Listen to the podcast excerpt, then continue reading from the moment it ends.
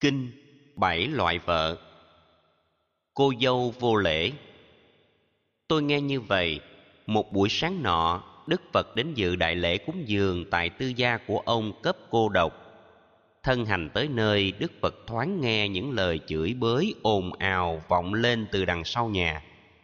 Ngài hỏi cư sĩ cấp cô độc rằng, trong nhà cư sĩ có gì bất ổn sao ồn ào quá?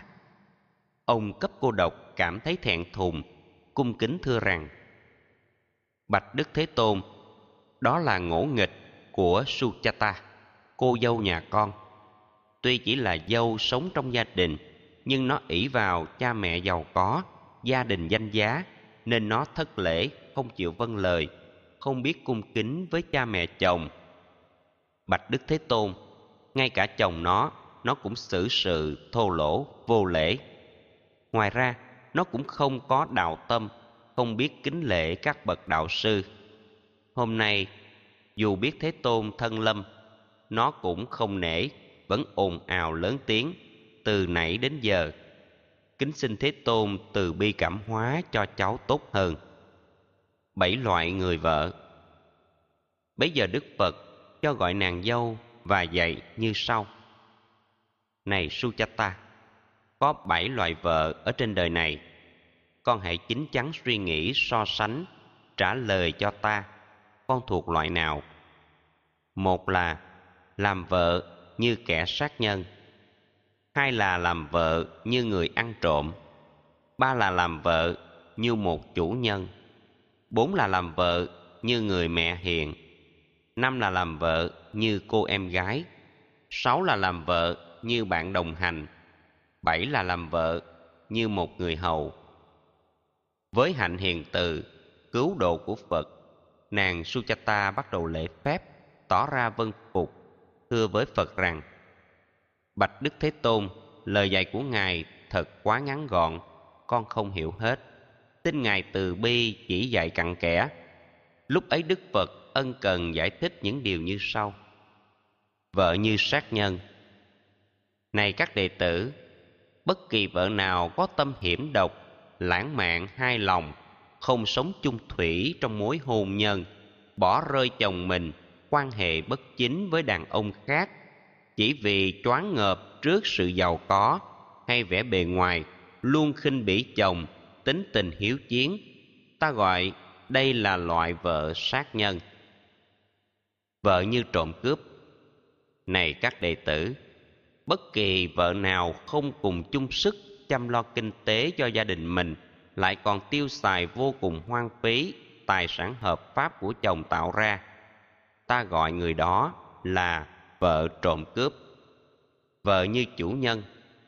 Này các đệ tử, bất kỳ vợ nào ỷ lại lười biếng, không lời tự ái, không chút nhu hòa, phát ngôn thô tháo, thích lấn lướt chồng ta gọi người đó là vợ chủ nhân, vợ như người mẹ.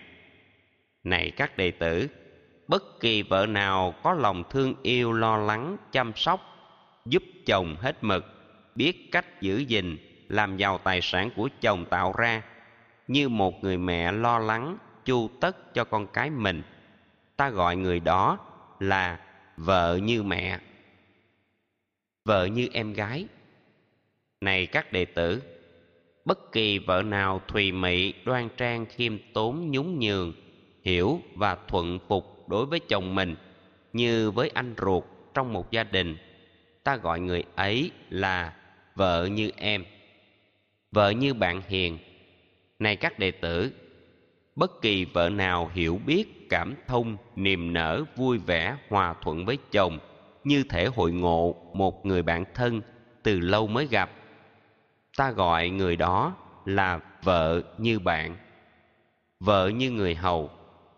Này các đệ tử, bất kỳ vợ nào tính tình mềm mỏng, không chút nóng tánh, không giận, hờn dỗi, dù khi bị chồng đối xử không đẹp, vẫn khéo nhường nhịn, không hề lỗ mãn, lớn tiếng chửi lại, biết tùy thuận chồng, khéo léo khuyên răng, thuyết phục chồng mình. Ta gọi đó là vợ như người hầu. Loại vợ nên tránh. Này suchata trong bảy loại vợ mà ta vừa nói, ba hạng đầu là vợ như sát nhân, vợ như ăn trộm, vợ như chủ nhân, đều là không tốt.